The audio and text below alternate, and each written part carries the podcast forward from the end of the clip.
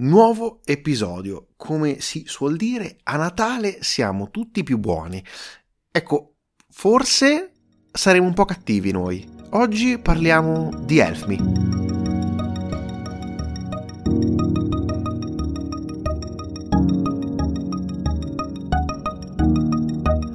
Arrivano le festività e quest'anno vogliamo fare qualcosa che non aveva mai fatto, eh, parlare di un film natalizio recente eh, uscito su Prime Video. Oggi parliamo di Elfmi. Eh, alle spalle devo dire, ha una, una, produzione che mi faceva ben sperare sin dall'inizio, perché è prodotto e scritto da Gabriele Mainetti. Eh, che abbiamo già visto per eh, Freaks Out, abbiamo già visto per lo chiamavano Gigrobot, insomma è un regista che abbiamo apprezzato tantissimo e di cui è da un po' che non si parlava onestamente. Film che è prodotto dalla Lucky Red, distribuito su Prime Video con protagonista Lillo Petrolo. Ora partiamo dalla cosa più facile da questo punto di vista, dalla trama in breve. Prego, Aurelio. Mi raccomando, lo spirito del Natale. Vai. Sì, sì, che, che secondo me è il vostro spirito. Cosa? Il nostro protagonista è un bambino, si chiama Elia, che vivono sulle Alpi. Eh, cioè il paesino dove sta è sulle Alpi. Mentre Lillo, che diciamo è un po' la figura su cui è stato molto puntato su questo film, è un elfo di Babbo Natale che invece fa solo costruire regali per i bambini decenti, costruisce dei regali pericolosi detto degli altri. Per un, diciamo, una peripezia eh, viene spedito come regalo a sto bambino. E sto bambino ha un po' una situazione da risolvere. C'è un antagonista e poi c'è il Natale. Insomma, nulla di particolarmente innovativo. Facciamo però un passo indietro, no? E voglio porti una domanda. Che cosa rende un film di Natale un buon film? Che cosa accomuna, anzi, tutte queste pellicole, tutte le pellicole che escono in questo periodo? Perché ce ne sono tantissime. È un mercato importantissimo per, allora. eh, per, per il cinema. E viene sì. ogni anno aggiunto un piccolo tassello, no? Con tante produzioni nuove. Che cosa rende un film un film di Natale? Allora, ehm... prendo in considerazione che io non sopporto i film di Natale. C'è questo piccolo problema. Quindi io sono totalmente fuori, fuori target, ma sotto tutti i punti di vista possibili. Eh, la cosa più facile è che ci deve essere l'atmosfera natalizia, nel senso ci deve essere il Natale, se è un film di Natale, banalmente ci deve essere Natale, deve essere sentito. E qui, nel senso, hanno girato anche in un posto con la neve, ottimo. Poi, vabbè, eh, sono girati sulle Alpi e, e hanno un accento non di quel luogo. Ci ma ne parliamo dopo. Ci torneremo. Ne parliamo dopo. Quindi secondo me basterebbe questo, però non funzionano tutti. Cioè un film di Natale che funzionano molto. E quindi la mia risposta, poi per ascoltare la tua, è che invece devono... Uh... Cioè basta l'ambientazione, però a parte tutto il senso che per me è un po' troppo smelato, tutta la situazione del Natale e altre cose così che... Boh, io non ne posso, non ne posso più. Devono far divertire e... Invece la tua risposta qual è? Allora, la mia, risposta, la mia risposta, è un po' più complessa, no? Allora, come hai detto, sì. Uno, innanzitutto ci deve essere l'ambientazione. Quindi abbiamo ad esempio eh, film che eh, possono essere ambientati eh, durante il periodo natalizio, ma che non è che siano proprio dei film natalizi. Mi viene da pensare Una poltrona per due, che di natalizio non è che abbia tantissimo, ma grazie alla programmazione italiana è diventato un grande film eh, italiano. un grande film natalizio. così come parliamoci chiaro, è una grandissima pellicola di John Landis. Eh? Prima o poi dovremmo parlare di questo regista americano. È una grandissima eh, commedia che secondo me può servire alla perfezione per raccontare che cosa deve essere un film di Natale. Pur, secondo me, nelle intenzioni non volendolo essere. E un'altra cosa importante ci deve essere sicuramente un, un, antagonista, un personaggio comunque che non è che sia proprio in linea con eh, lo spirito natalizio. Quindi possiamo vedere ad esempio eh, Scrooge nelle varie interazioni di canto di Natale. Eh, consiglio tra l'altro la versione dei Muppets. In Italia vengono sempre citati poco, ma credo che facciano dello bellissimo intrattenimento per bambini. Eh, così come ci deve essere beh, Scrooge, ci può essere, ad esempio, mi viene anche in mente l'elfo di Will Ferrell. Eh, insomma, ci deve essere un personaggio che comunque vada sia riconducibile al Natale, così come ci può essere anche il Grinch, no? Personaggio che è, sì, fortemente natalizio, ma perché va contro il, il Natale. Insomma, ci devono essere dei personaggi che abbiano delle motivazioni eh, in, in, per vivere attorno a questa festa. E in questa pellicola ci sono. Ci sono, c'è Lilo Petrolio che fa l'elfo, cioè insomma andiamo direttamente al Polo Nord per capire come fanno i regali. Quindi questo, anche questa, da, questa parte, da questo punto di vista il film eh, ha diciamo le caratteristiche. Ci deve essere poi qualcuno che ami il Natale, ami il Natale eh, profusamente e in questa pellicola c'è. Cioè la, la madre del ragazzo è qualcuna che ama profondamente questa, questa, festa. E anche qui, questo, diciamo, da questo punto di vista c'è. Eh, Babbo Natale? Sì, ce l'abbiamo. Abbiamo un po' di magia? Abbiamo anche questa in uh, questa pellicola. Eh, possiamo trovare anche uh, delle famiglie che si creano lungo andare durante la pellicola. E anche questa, da un certo punto di vista, la troviamo durante, durante il film. Che cosa manca, però? Ecco, secondo me manca proprio lo spirito del Natale in, in questo film e, l'ho trovato freddissimo. Uh, andando a vedere la pellicola mi sono accorto che il film di per sé è, è perfettamente costruito in questi, in questi topos che racchiudono il film di Natale. Però eh, gli manca proprio quel pizzico di originalità, quel, pizzico, quel pizzico di passione che ti fa uh, apprezzare questa tipologia di pellicole. E ne sia chiaro, anche io non sono un grandissimo fan dei film di Natale, però ce ne sono tanti, ce ne sono tanti eh, che indubbiamente eh, ho apprezzato, mh, ad esempio. Home Alone, Mamma ho perso l'aereo, di Chris Columbus, è un grande cult uh, delle feste. Non è una pellicola uh, riuscita sicuramente perché va a inserire il contesto natalizio in qualcosa di nuovo andando comunque a cercare, non dico di rinnovare il genere, ma di portare delle idee diverse da quelle a cui siamo abituati a vedere. Questo film non va ad aggiungere nulla.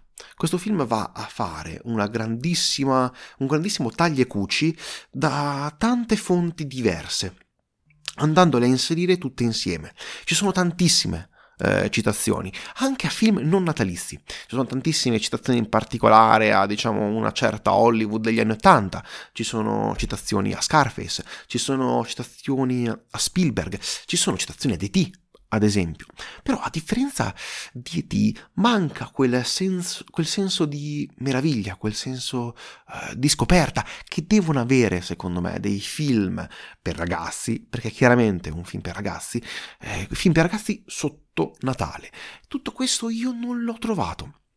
Eh, sicuramente la sceneggiatura è anche molto semplice in quello che vuole andare a raccontare. Siamo in un paese eh, tra le Alpi e gli Appennini, perché di per sé non è ben eh, specificato, e qui eh, qualcosina ci sono dei piccoli attriti tra, tra famiglie, ci sono de- dei piccoli attriti tra uh, amici, tra ragazzi, tra, c'è un po' di bullismo.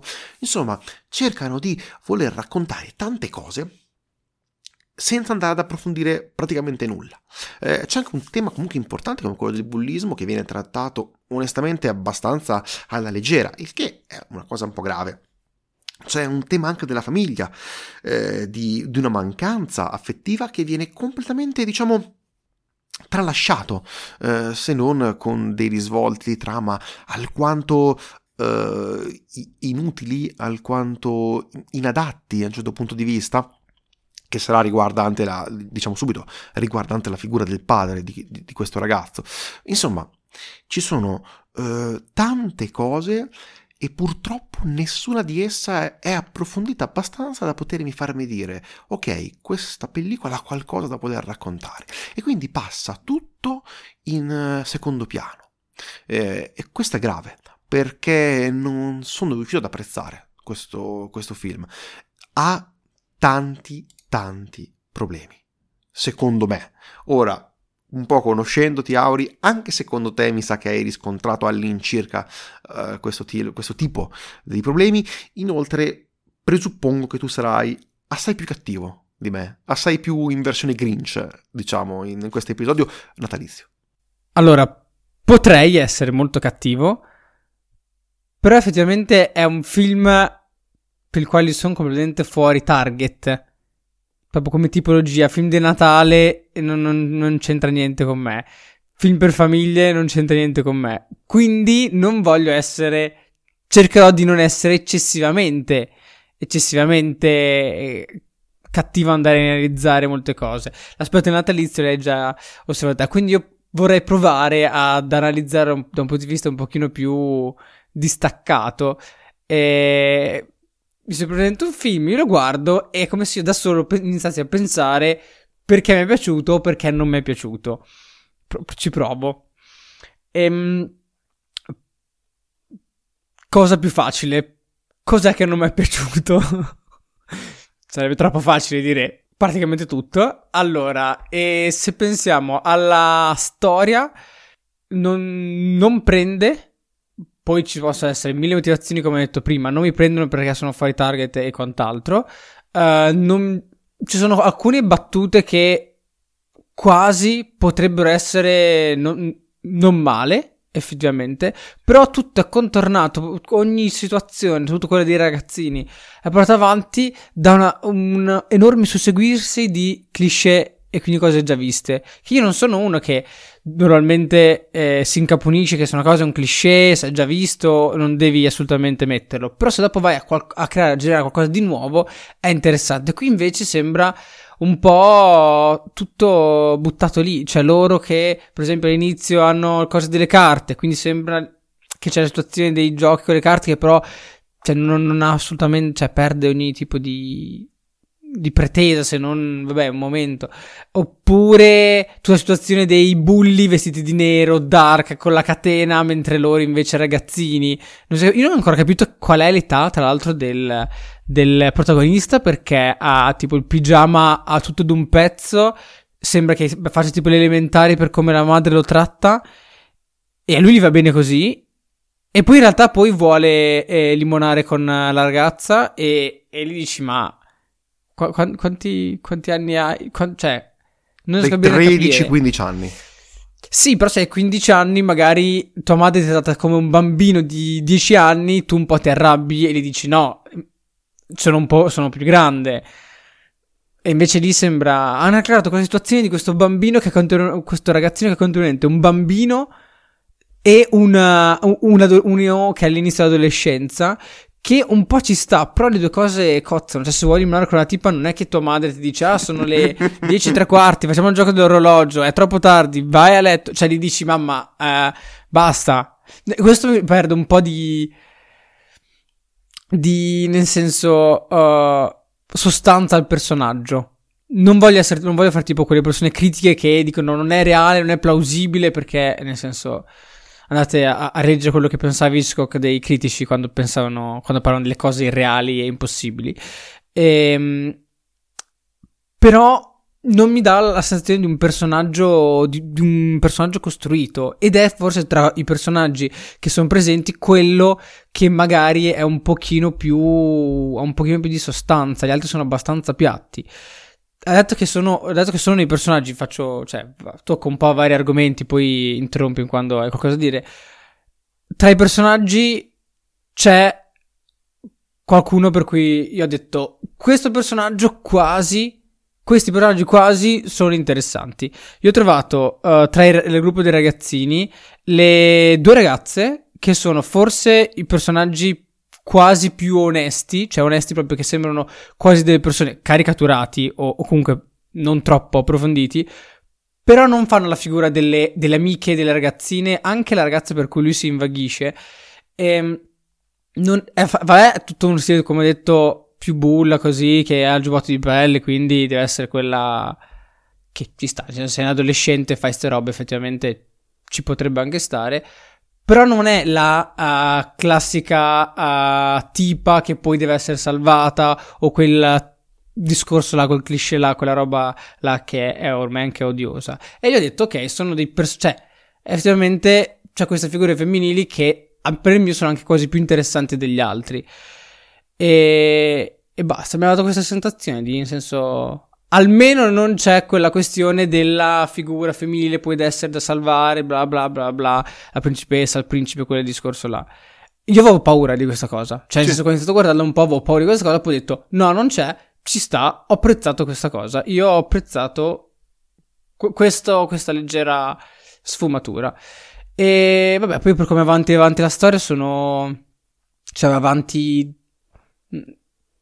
non si sa perché ogni, ogni, motore che potrebbe portare avanti la storia viene completamente esaurito o completamente dimenticato finché non servirà poi nuovamente dopo 3-4 scene e poi si va avanti di non, di non so bene cosa. Sì, di momenti. Non, non, non, ha un qualcosa che ti porta avanti, ha tutto un po'.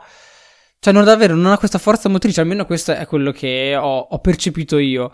Uh, non ha una forza motrice che ti porta avanti. Poi, nel senso, vabbè, come sono scritti i dialoghi, non... Vabbè, non mi sono piaciuti, ma non sono in target. Poi, secondo me, anche se io fossi in target, mh, mm, comunque sono dialoghi abbastanza, abbastanza brutti. Forse le battute, come ho detto, alcune, alcune sono... non sono malissimo, però in tutto insieme di battute, anche i tempi che ci sono, davvero non mi hanno preso per niente. Sì, sì, sì, sì. E quindi diciamo per la, per la storia, in senso, non so se vuoi aggiungere altro riguardante la sceneggiatura o i personaggi. Guarda, io concordo appieno con te. Ci sono, secondo me, dei personaggi che sono anche ben riusciti da un certo punto di vista, non solo quello delle due ragazze, se, anche, anche, alla fine l'elfo, no? Che tendenzialmente ci può stare che sia anche, diciamo, non proprio completamente positivo perché ogni tanto lo odia anche un pochino ed è anche giusto e così come Lillo è perfetto secondo me nel ruolo. Anche se in realtà poi come capiamo eh, l'elfo sì è diciamo il, colui che dà il nome al film ma in realtà è una storia di bambini e quindi saranno i bambini i protagonisti.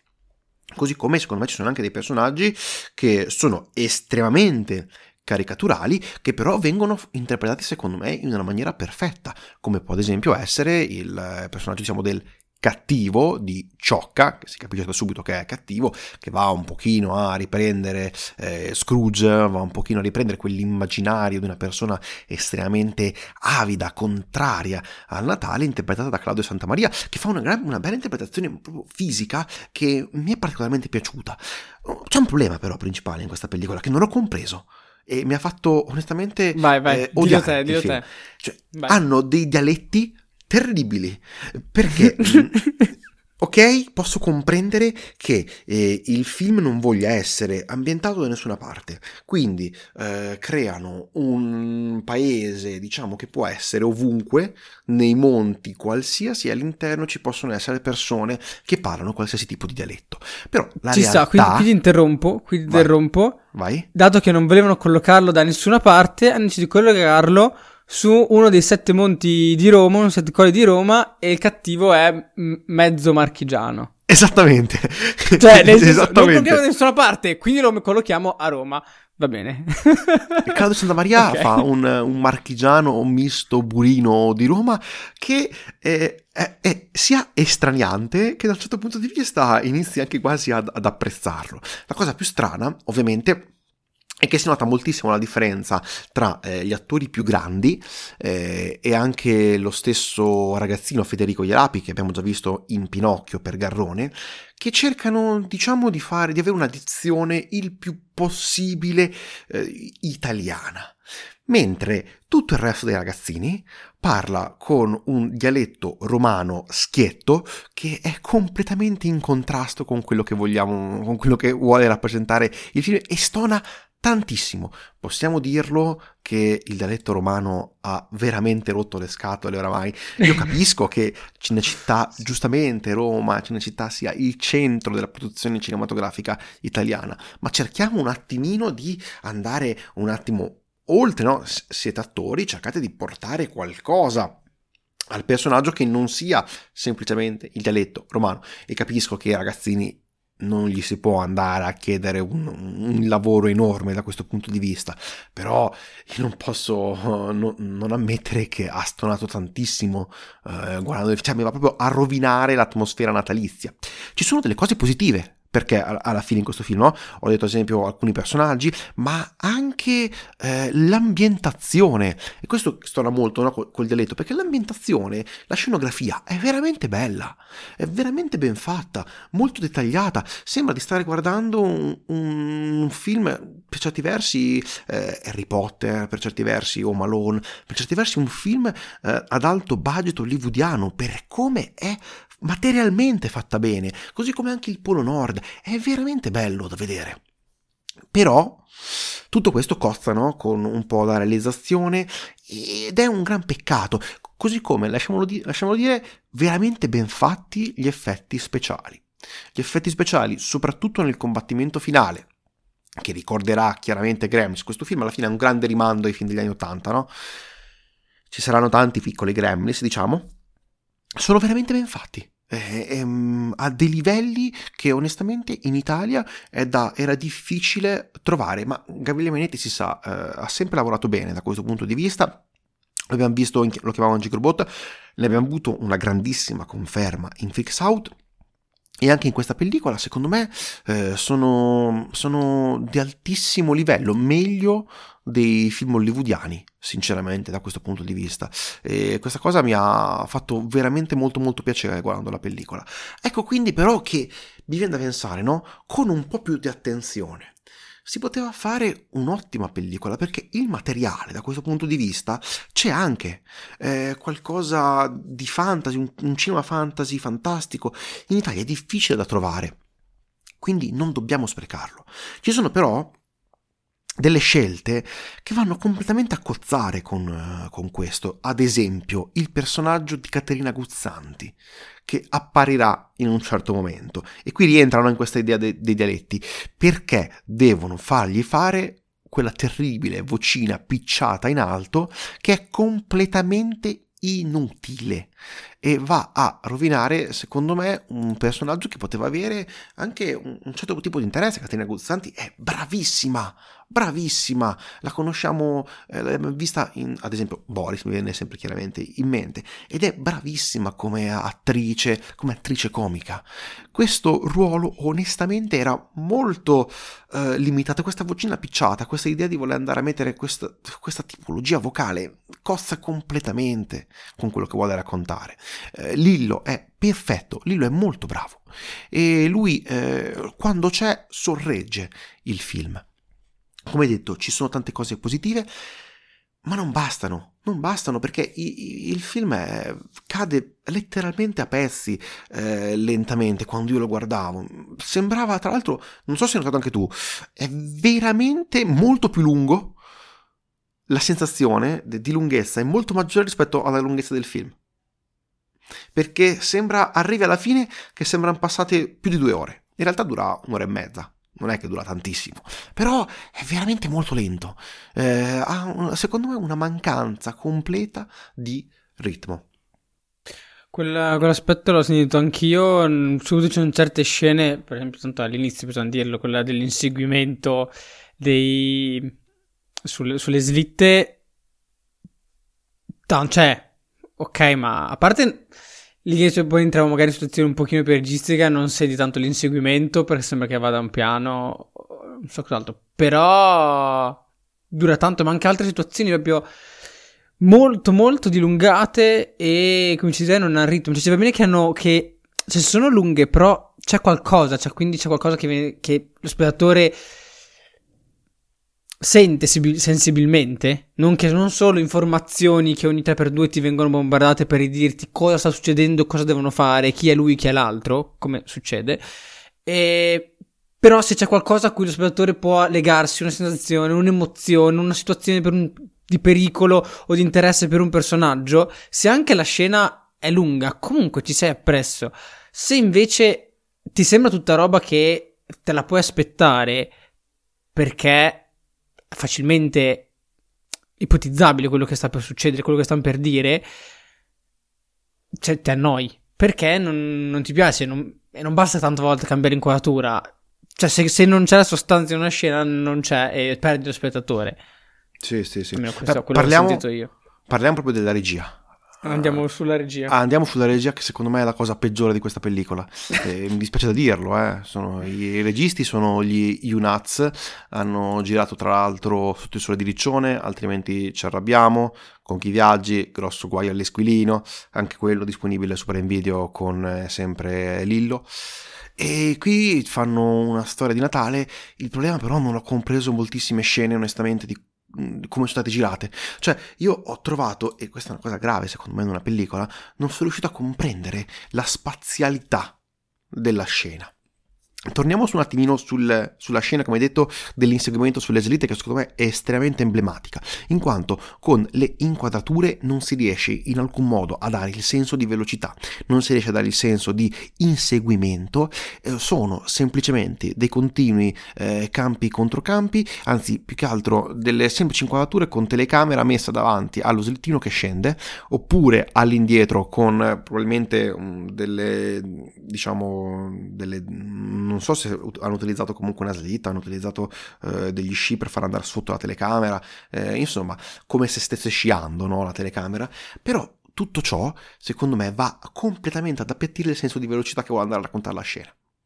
Il senso anche, da un certo punto di vista, di pericolo che vorreste andare a vedere. Così come i raccordi tra le inquadrature non hanno senso, non riescono a dare, eh, anzi sono completamente in contrasto con ciò che lo spazio attorno vuole andare a rappresentare.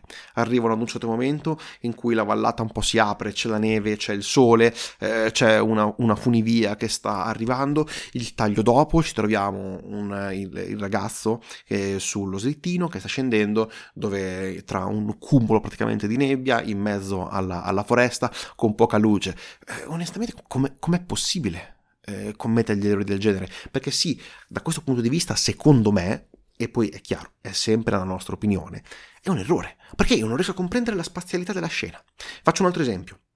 La, eh, ci sarà un combattimento finale, ci sarà il cattivo, fra virgolette, che guarderà in una direzione.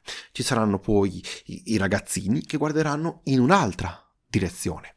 E insomma, in un semplicissimo campo contro campo interno. Tutto perfetto. Cosa accade quindi? Che noi eh, spettatori vediamo entrambi che si stanno praticamente guardando, no? Siamo con la telecamera sulla loro linea eh, visiva. Poi correggimi se sbaglio, tu sei più, sì, sei più tecnico da questo punto di vista. Siamo sul loro campo visivo, no? Cosa succede? Arriva un terzo personaggio che vuole entrare in questo campo visivo, rimanendo sempre frontale. Gli altri due altri, diciamo, le altre due componenti dovrebbero perlomeno con lo sguardo o con l'inquadratura un attimo cambiare direzione, no? Per poterti andare ad ambientare spazialmente dove si trova. Tutto ciò non accade, guardano tutti, tutti dritti, tutti in avanti, tutti sopra la camera.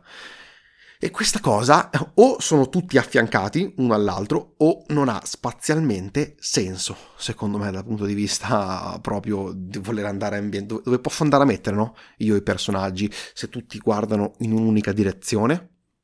È molto complesso, quando in realtà molto probabilmente eh, uno doveva apparire, diciamo, dal lato, ma manca completamente o perlomeno manca completamente o il movimento di camera che te lo fa capire o il movimento degli attori che vanno a diciamo scavallare il campo vanno a cambiare no, il campo per farti capire dove ci troviamo. O magari anche no, un, un, campo più, più, lungo per farti capire un po' come, come, come, sono ambientati. Questo non avviene. Questo non si capisce e onestamente è una cosa che mi è stata, mi è stata all'occhio perché ci stiamo particolarmente attenti no?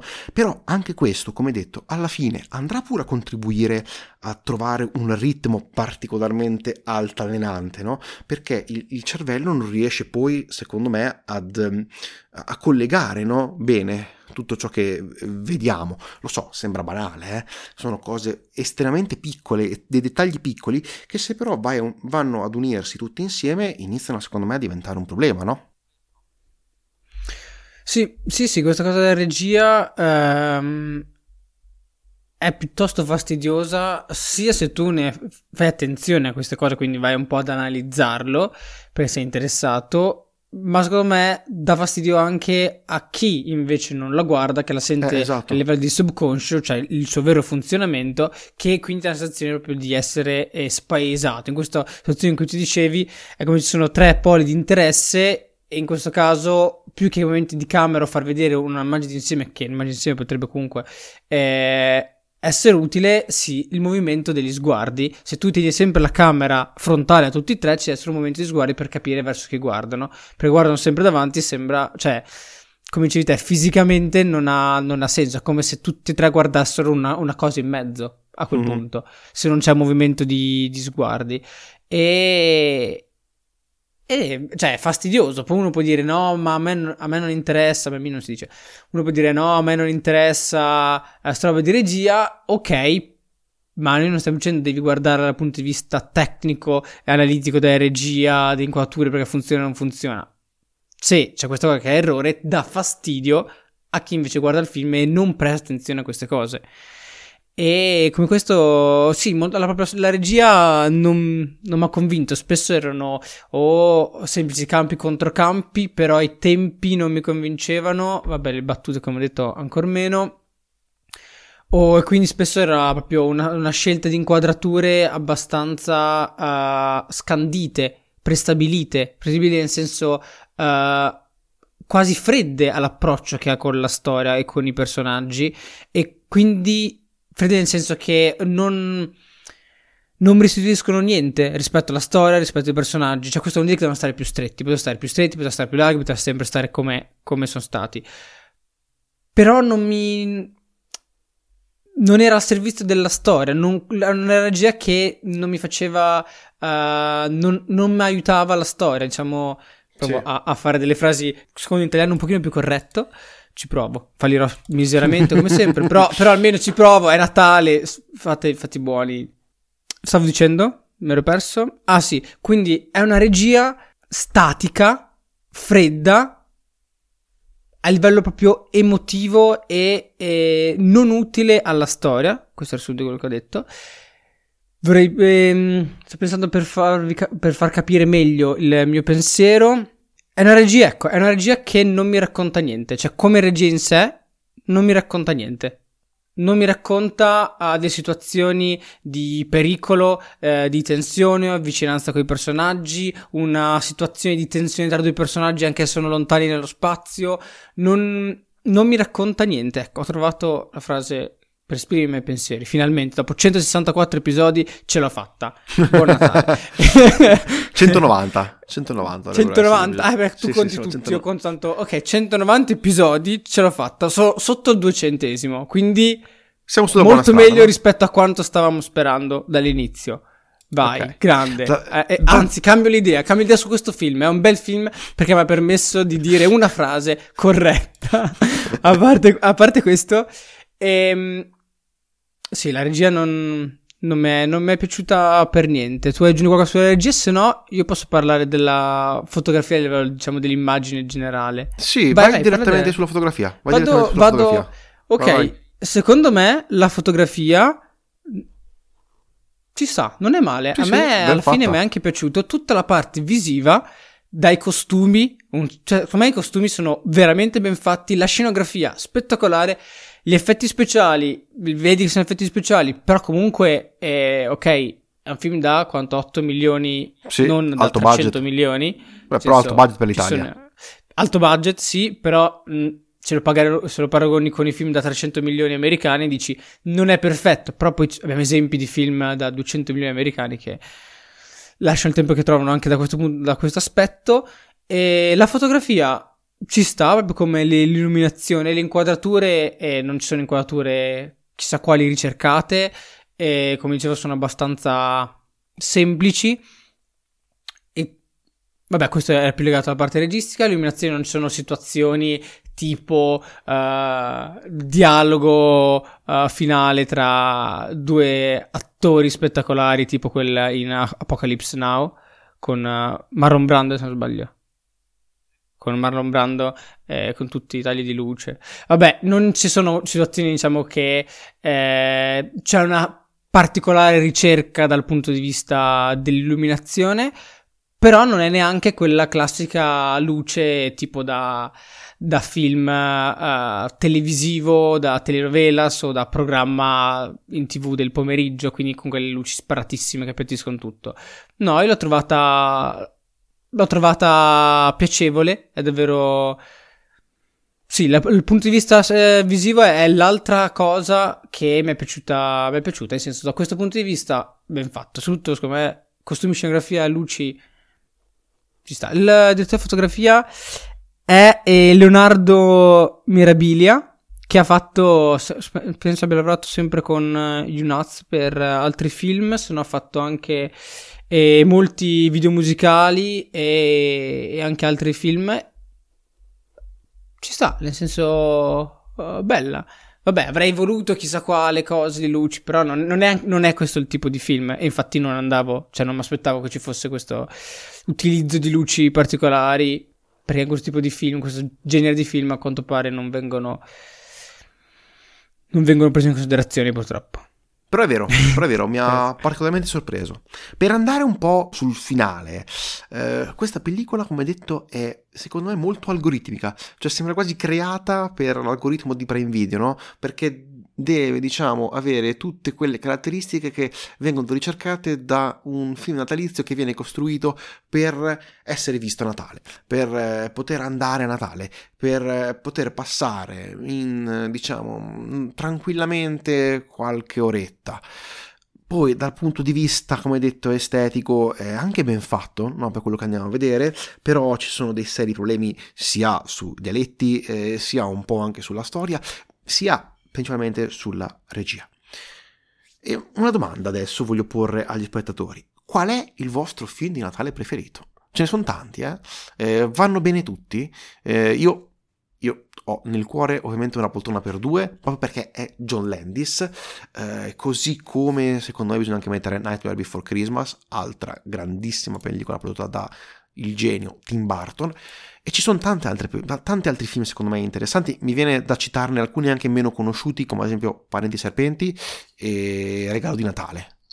Sono film italiani che sono un po' anche sconosciuti dalla, dalla maggior parte delle persone, sono tecnicamente ambientati a Natale. Eh, hanno il tema natalizio che viene raccontato però da un punto di vista un attimo più, diciamo, ehm, cinico, un attimo più, diciamo, diverso da quello a cui siamo abituati. Cosa ne pensate voi? Quali sono i vostri film preferiti? Scrivetecelo, ce lo potete scrivere eh, su Instagram, fate Vertigo Podcast, potete scrivere via email, fate Vertigo Podcast, c'è la Gmail. Abbiamo anche, lasciamo anche il box delle domande se ascoltate su Spotify eh, qui sotto. Fateci sapere cosa ne pensate ci fa sempre piacere ascoltare eh, le vostre recensioni, ascoltare i vostri pareri, ascoltare le vostre critiche, sono sempre molto interessanti. Detto questo, noi vi ringraziamo e vi auguriamo delle buone feste, un buon Natale. Adesso un po' ci organizzeremo per vedere un po' che episodi fare eh, durante queste festività. Arriverà, ci stiamo ragionando il, mm, sul grande episodio riassuntivo del 2023, anche se puntiamo a farlo uscire a gennaio, perché dovrebbe uscire un certo film di cui abbiamo parlato recentemente, di cui eh, abbiamo grande, diciamo, delle grandi aspettative. Eh, parliamoci chiaro, deve uscire Il ragazzo dell'airone di Miyazaki proprio il primo di gennaio, cui noi cercheremo di essere in sala in quei giorni perché potrebbe essere, lo vogliamo mettere nei migliori film del 2023 se possibile se le aspettative vengono confermate. Buon Natale, buone feste, grazie, arrivederci.